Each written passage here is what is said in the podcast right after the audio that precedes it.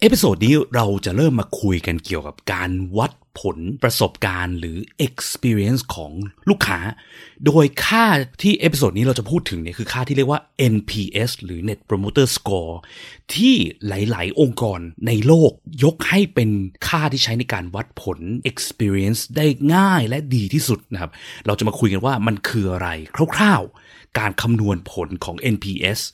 องค์กรต่างๆ ในโลกเขามีค่า NPS กันอยู่ที่ไหนยังไงบ้างนะครับ และการนำไปใช้แบบคร่าวๆ ซึ่ง EP นี้ถือเป็นตอนแรกของหัวข้อเรื่อง NPS ที่เราจะมาคุยกันต่อไปครับ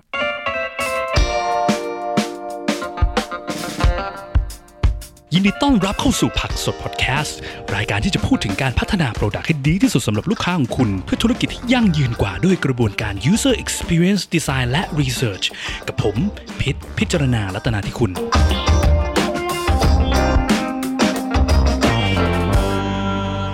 สวัสดีครับก็กลับมาพบกันใน episode นี้นะฮะหายไปสองสามอาทิตย์นะพอดีงานรุมเร้าฮะเลยกลับมาใหม่ ก็มาคุยกันเรื่อง NPS ดีกว่านะครับ EP นี้ NPS ย่อมาจาก Net Promoter Score นะครับ Net ก็คือรวมนะ Promoter เดี๋ยวพูดรายละเอียดอีกทีโปรโมโปรโมเตอร์นึกถึงโปรโมเตอร์มวยก็ได้คนเชียร์นะ คนอวยสกอร์คะแนนจะเป็น Net Promoter Score คือคร่าวๆคือ คะแนนรวมของคนที่อวยเรา อันนี้แปลแบบบ้านๆภาษาชาวบ้านนะบังเอิญผมไปเห็นในเว็บมีคนแปลภาษาไทยเป็นแบบ ดัชนีชี้วัดความภักดีของลูกค้าผมว่ามันมันฟังดู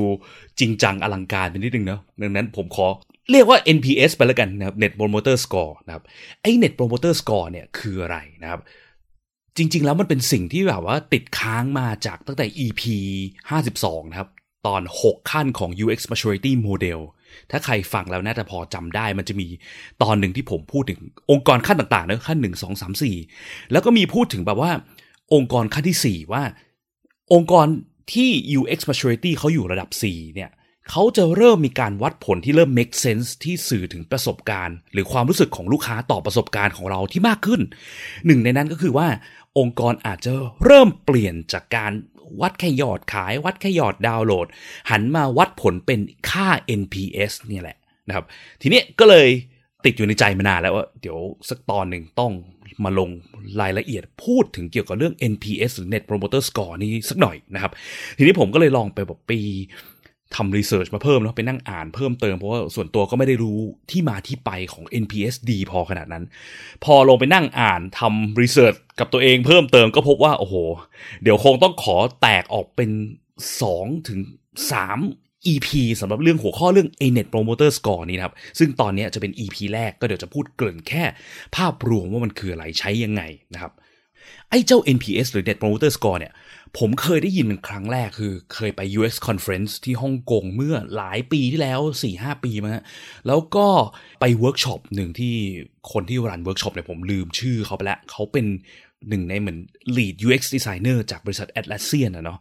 บริษัท Atlassian เนี่ยถ้าใครอยู่ในวงการ tech เนี่ยน่าจะคุ้นเคยใช้งานซอฟต์แวร์จากบริษัทนี้ไม่มากก็น้อย เพราะว่าซอฟต์แวร์ระดับโลกที่ดังมากเหมือนกันที่ช่วยการทำพวก Agile พวก Project Management ตั ตัวดังๆ ก็เช่น Jira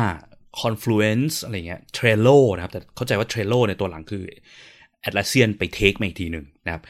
anyway ก็คือว่าบริษัท Atlassian เนี่ยเขาเป็นบริษัทที่มี process พวก UX ต่างๆนานาเนี่ยค่อนข้างดีมากนะ คือผมไป conference ทีไรเนี่ย จะเจอ speaker จากบริษัทเขาเนี่ยมาจัดเวิร์กช็อปบ้างมาเป็นคีโน e สปิเกอร์เป็นนู่นนี่นั่นบ่อยๆ อยู่เรื่อยๆ นะครับ แล้วก็มีคนถามถามใน session นั้นนะว่าเออ เราจะวัดผล customer experience วัดผลความรู้สึกของลูกค้ายังไงได้บ้างว่ามันดูมันยากใช่ไหมทีนี้เขาบอกว่าที่ Atlassian เนี่ยเขามีการใช้ค่าค่าหนึ่งวัดผลคือ ไม่ได้ใช้ค่าอื่นเลยถ้าวัดง่ายๆ simple สุดเร็วสุด คือใช้ค่าค่าเนี่ยที่เรียกว่า NPS หรือ Net Promoter Score ซึ่งตอนนั้นผมก็ได้ยินคร่าวๆ ก็เอ๊ะมันคืออะไรวะ NPS นะครับก็เลยลองกลับมาจาก conference ก็ไปลองนั่งหาข้อมูลเพิ่มเติมนะครับ คิดว่าผู้ฟังหลาย ๆ ท่านเนี่ยน่าจะเคยเห็นผ่านตาไม่มากก็น้อยนะครับเอ NPS หรือ Net Promoter Score เนี่ยมันจะเป็นคำถามที่เขามักจะถามเราเมื่อเราใช้บริการ หรือใช้โปรดักอะไรมาเพิ่งเสร็จอะไรเงี้ยครับมันจะเป็นคำถามที่ขึ้นมา แล้วถามว่า คุณมีแนวโน้มที่จะแนะนำเราให้คนอื่น เช่นเพื่อนหรือว่าคนรู้จักเนี่ยแค่ไหนเต็ม 10นะครับถึง0ศูนย์เนี่ยคือแบบว่าไม่แนะนำแน่นอน ชัวนะครับสิบเนี่ยคือเรียกได้ว่าโอ้โหแนะนำชัวชัวชัวป้าบนะครับน่าจะเคยเห็นกัน ผมเห็นคำถามนี้บ่อยๆ เวลาใช้พวกเว็บจองโรงแรมนะ Agoda Booking.com Booking เนี่ยแน่นอน Agoda นี่จำได้ลางๆครับในไทยก็เหมือนหลาย ๆ ที่ก็นำมาใช้อยู่นะเหมือนเคยเห็น ได้ยินว่า d t แทเนี่ยมีนะครับ AS True ก็น่าจะมี แล้วก็น่าจะมีหลากหลายที่เดี๋ยวผมจำไม่ค่อยได้ครับ ส่วนมากมันจะขึ้นมาเวลาที่แบบว่าเราอะซื้อของเสร็จอะเราจองเสร็จเราจ่ายค่านั่นค่านี่เสร็จอะไรเงี้ยเนาะมันจะขึ้นมาถามเรานะครับ ซึ่งไอ้คำถามคำถามเนี้ยมันพิเศษยังไงนะครับสมัยตอนแรกที่ผมได้ยินไอ้เรื่องนี้เมื่อสี่ห้าปีก่อนตอนนู้นอะคือ แทบจะไม่เคยเห็นใครใช้เลยนะ แล้วช่วงหลังๆนี่เหมือนคนก็เริ่มใช้กันมากขึ้นเรื่อยๆ คนเริ่ม pick up เรื่อยๆนะครับ เพราะความเทพอย่างหนึ่งของมันคือ คือมัน simple เนาะมันง่ายมาก มันเป็นคำถามคำถามเดียว แล้วก็ให้คนตอบแบบไม่ต้องพิมพ์อะไรตอบเลย แค่กดเลือกนะให้คะแนนว่าจะให้เท่าไหร่ศูนย์หนึ่งสองสามสี่ห้าหกเจ็ดแปดเก้าสิบนะครับซึ่งไอความอลังของมันเนี่ยคือ มันเป็นคำถามที่ ช่วยสะท้อนให้เห็น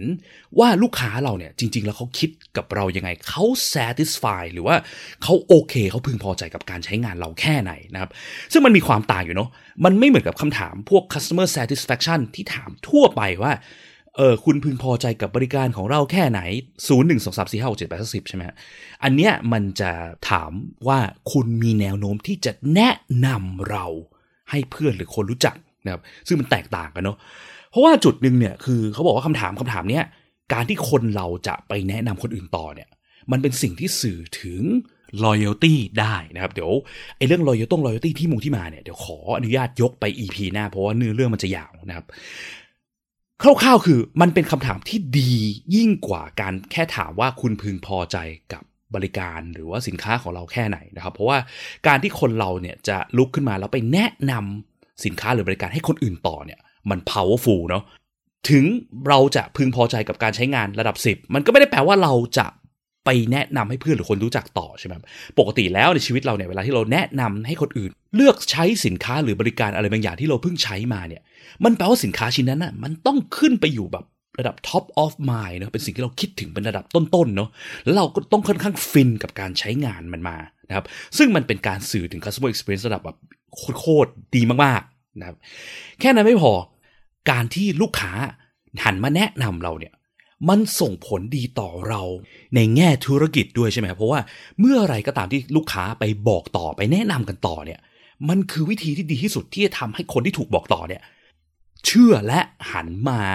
ใช้บริการตามใช่ไหมเพราะว่านึกดูแบบตัวเราเองนะ เวลาที่เราเห็นโฆษณาอะไรขึ้นมาเต็มไปหมดเลยแบบจะซื้อซีอิ๊วยี่ห้อใหม่เงี้ยเห็นโฆษณาขึ้นมาเป็นร้อยอันก็ไม่เท่ากับมีเพื่อนหรือคนรู้จักหรือแม่หรือญาติมาบอกเราบอกว่า เนี่ย ยี่ห้อนี้ดีนะครับเพราะว่าเวลาที่ word of mouth หรือการบอกต่อกันเนี่ย มันเป็นอะไรที่มัน powerful แล้วเราก็จะเชื่อคนที่เรารู้จักมากกว่าการไปเห็นโฆษณาที่มันขึ้นมา random ในเน็ตเนาะทีเนี้ยพอเวลาที่คนไปบอกต่อ ยิ่งเรามีค่า net promoter score เนี่ยสูงเนี่ยมันก็แปลว่าอะไร แปลว่าลูกค้ากำลังบอกต่อเราเยอะนะเขากำลังโอเคกับเรามากนะ ซึ่งสิ่งที่มันจะเกิดตามมาคือว่า มันแปลผันตรงกับ business growth หรือการเติบโตของธุรกิจได้ด้วยนะครับเขาบอกว่าไอ้ net promoter score เนี่ยมันเป็นค่าที่บอกว่าสามารถใช้ predict หรือคาดเดาถึงการเติบโตขององค์กรคุณได้ดีมากๆด้วยนะครับมันก็เลยเป็นอะไรที่แบบโอ้โหเทพจริงอะทั้งง่ายเนาะ คำถามก็เข้าใจง่าย เวลาทำก็ทำง่าย คนตอบก็ตอบง่าย และยังใช้ได้ดีกว่าแค่ไปทำ customer satisfaction survey ทั่วไปที่เข้าใจยากแล้วก็บอกอะไรไม่ค่อยได้ดีเท่าไหร่ด้วยซ้ำนะครับ เลยเหมือนกับเป็นบอกโอ้โหการวัดผลระดับเทพเนาะที่หลาย ๆ องค์กร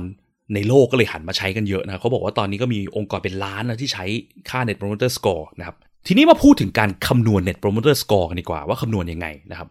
คือ net promoter score เนี่ยมันคือการถามให้ลูกค้าเราช่วยให้คะแนนใช่ไหมครับตั้งแต่ศูนย์ถึง 10อะเนาะว่าคุณจะมีโอกาสแนะนำเราให้เพื่อนหรือคนรู้จักแค่ไหนยังไงบ้างใช่ไหมเขาบอกว่าคะแนนที่คนให้เนี่ยเราสามารถแบ่งมาได้เป็น 3 ส่วนเนาะสาม tier นะครับก็คือ tier ที่เรียกว่า promoter tier ที่เรียกว่า passive แล้วก็ tier ที่เรียกว่า detractor นะครับ โปรโมเตอร์คือคนอวยคนเชียร์เนาะคือคนที่ให้คะแนน 10 กับ9ครับเขาบอกว่าคนที่ให้คะแนน 10 กับ 9 เนี่ย คือคนที่แบบเป็นระดับที่ไปอวยเราแน่นอน คุณมีโอกาสแนะนำเราแค่ไหน ฉันให้แกสิบเลยฉันแนะนำแกสิบหรือฉันให้แนะนำแกเก้าเนี่ย คนเหล่านี้มีโอกาสสูงมากที่เขา ที่จะกลับบ้านไปแล้วก็ไปแนะนำคนอื่นจริง ๆ นะครับ ซึ่งคนพวกนี้เขาเลยเรียกว่าโปรโมเตอร์นะเป็นโปรโมเตอร์คนเชียร์นะคนอวยอะไรเงี้ยนะครับคนเชียร์มวยอะไรเงี้ยนะครับคือคนพวกนี้เขาจะไปทำหน้าที่บอกต่อให้เราเอง ซึ่งแปลว่าเขาพึงพอใจกับเรามากๆนะครับ และก็แปลได้ว่าเขามี loyalty กับเราสูงมากนะครับ นี่คือ 10 กับ 9 เนาะทีนี้เทียต่อมาเนาะเทียที่ 2 คือเทียที่เรียกว่า passive หรือคนที่ให้คะแนน 8 7 นะครับ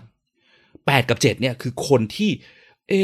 ไม่ได้อวยอะไรเรามากมายเนาะก็อาจจะกลับบ้านไปบอกต่อให้คนอื่นมาใช้งานคุณมั่ง แต่ก็ไม่ได้ร้อยเปอร์เซ็นอะไรขนาดนั้นนะครับ ไม่ใช่คนที่เป็นบิ๊กแฟนของเรานะครับ ซึ่งตามชื่อมันเนอะ passive ก็คือคนที่แบบเฉยๆ เรื่อยๆ แบบไม่ได้แอคทีฟอะไรมากมายใช่ไหมคนระดับ passive หรือตอบ 8 กับ7เนี่ยคือคนที่เฉยๆ กลางๆ เสมอตัว ไม่ได้จะเป็นคนที่กลับไปแล้วจะไปอวยไปเชียร์เราต่ออะไรขนาดนั้นนะครับ ซึ่งมันก็สามารถสื่อได้ด้วยนะว่าคนเหล่านี้เขาก็ถ้าสมมติมีเจอคู่แข่งที่อาจจะให้ราคาดีกว่า หรืออาจจะมีอะไรดีกว่านี้นิดหน่อยเขาก็มีโอกาสเปลี่ยนไปใช้คู่แข่งเราได้ง่ายๆนะครับนี่คือ passive ทีนี้เทียที่3เนอะคือเทียที่ให้คะแนนตั้งแต่ 6 5 4 3 2 1 0 พวกนี้เขาเรียกว่า detractor นะครับหรือแปลเป็นไทยขอแปลว่า คนที่หันเหได้ง่ายแล้วกันนะครับ พวกนี้คือคนที่ไม่ได้ จะเชียร์อวยอะไรเรามาก เขาอาจจะไม่ค่อยประทับใจอะไรเราเท่าไหร่นะครับ ในทางกลับกัน ยิ่งถ้าคะแนนน้อยๆเนี่ย มีโอกาสสูงมากที่นอกจากเขาไม่ใช้เราอะเขายังกลับไปบอกให้คนรู้จักเขาเนี่ยอย่าไปใช้เจ้านี้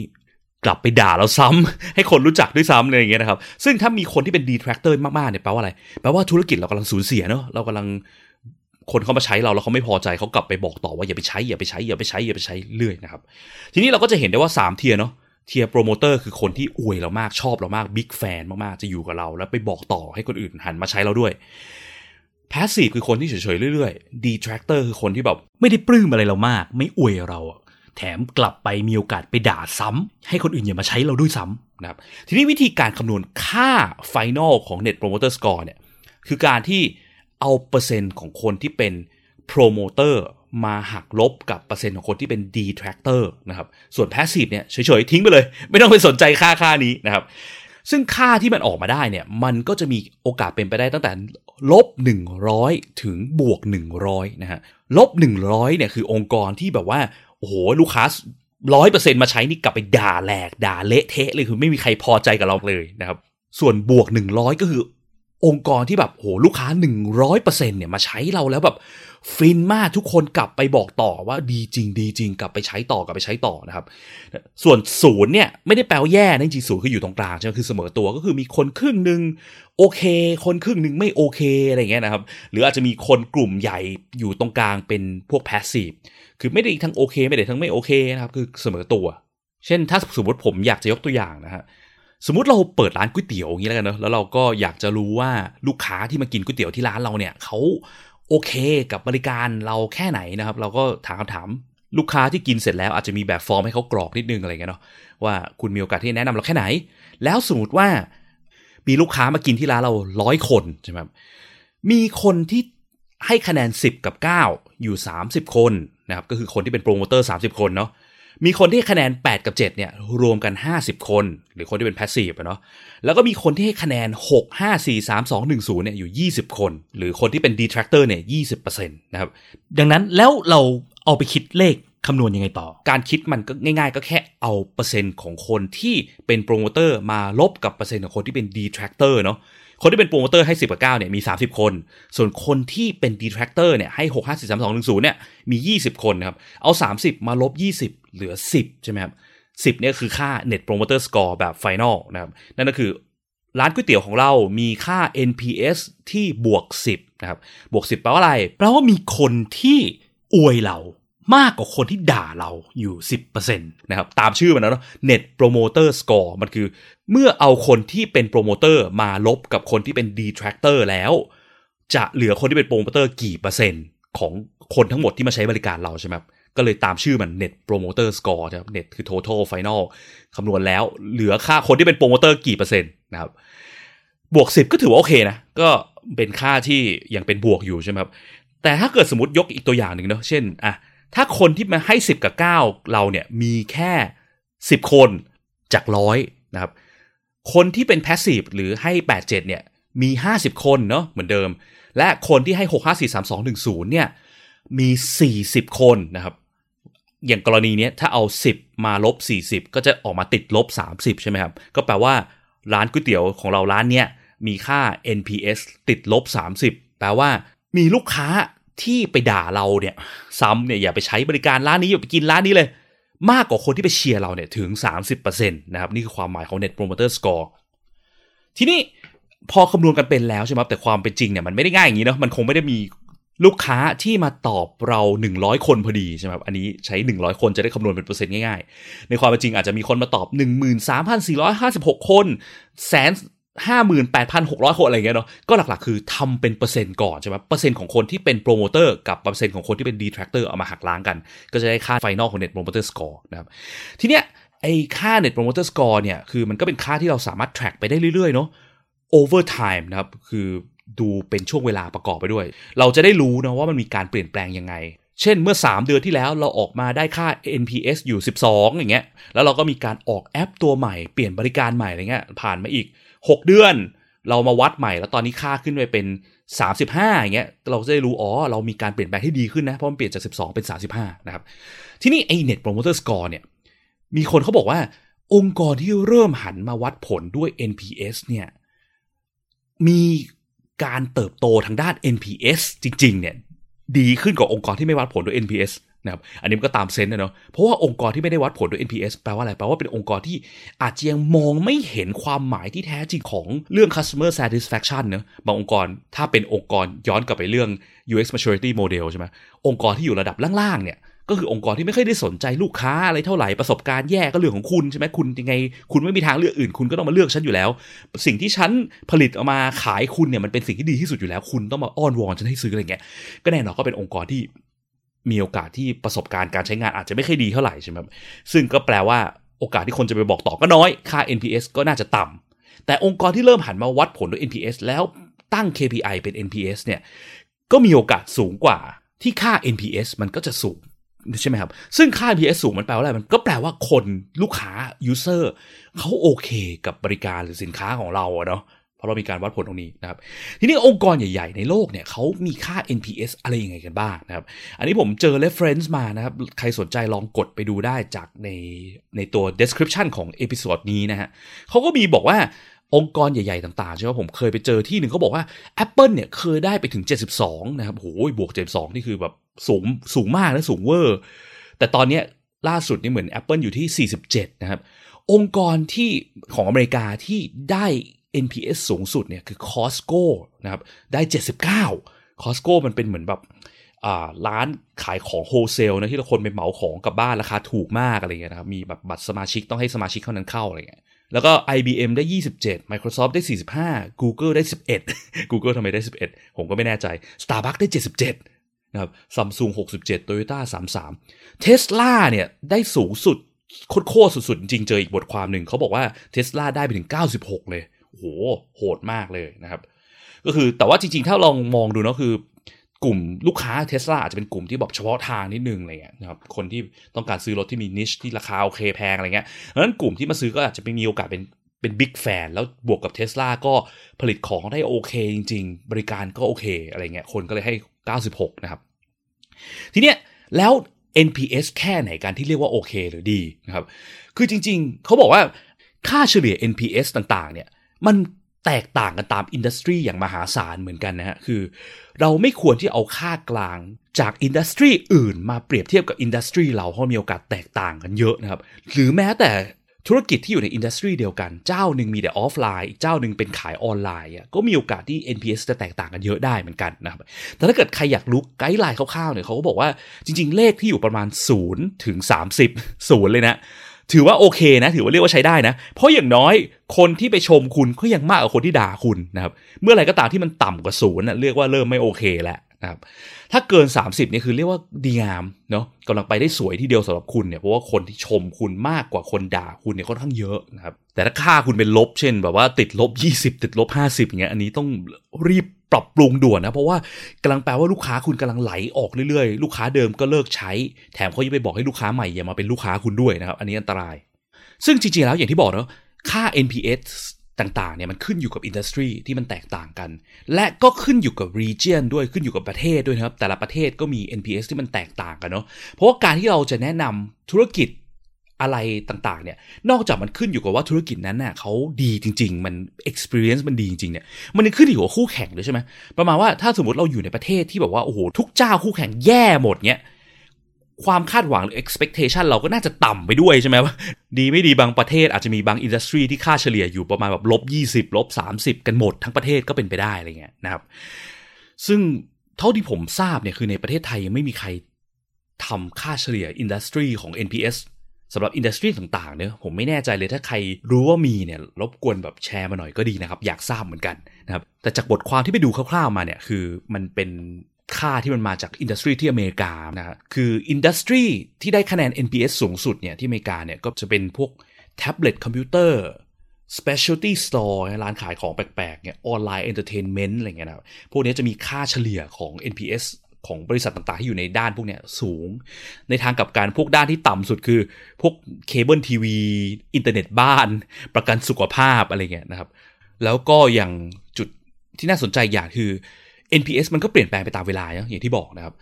แล้วก็รวมไปถึงว่าเหตุการณ์บางอย่างมันอาจจะทำให้ NPS เปลี่ยนแปลงเยอะก็ได้ เช่น เขาบอกโควิดเนี่ยทำให้ค่า NPS ของที่อเมริกาเนี่ยลดกันแบบรัวๆเนี่ยลดทุก industry เลยนะครับ ลดแบบเฉลี่ย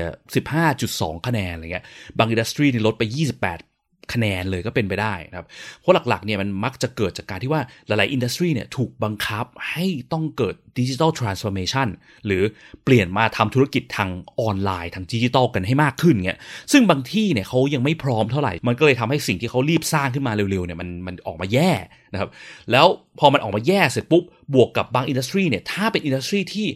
กลุ่ม target ลูกค้าเป็นคนเด็กๆ วัย young gen อะไรเงี้ย ซึ่งเป็นกลุ่มที่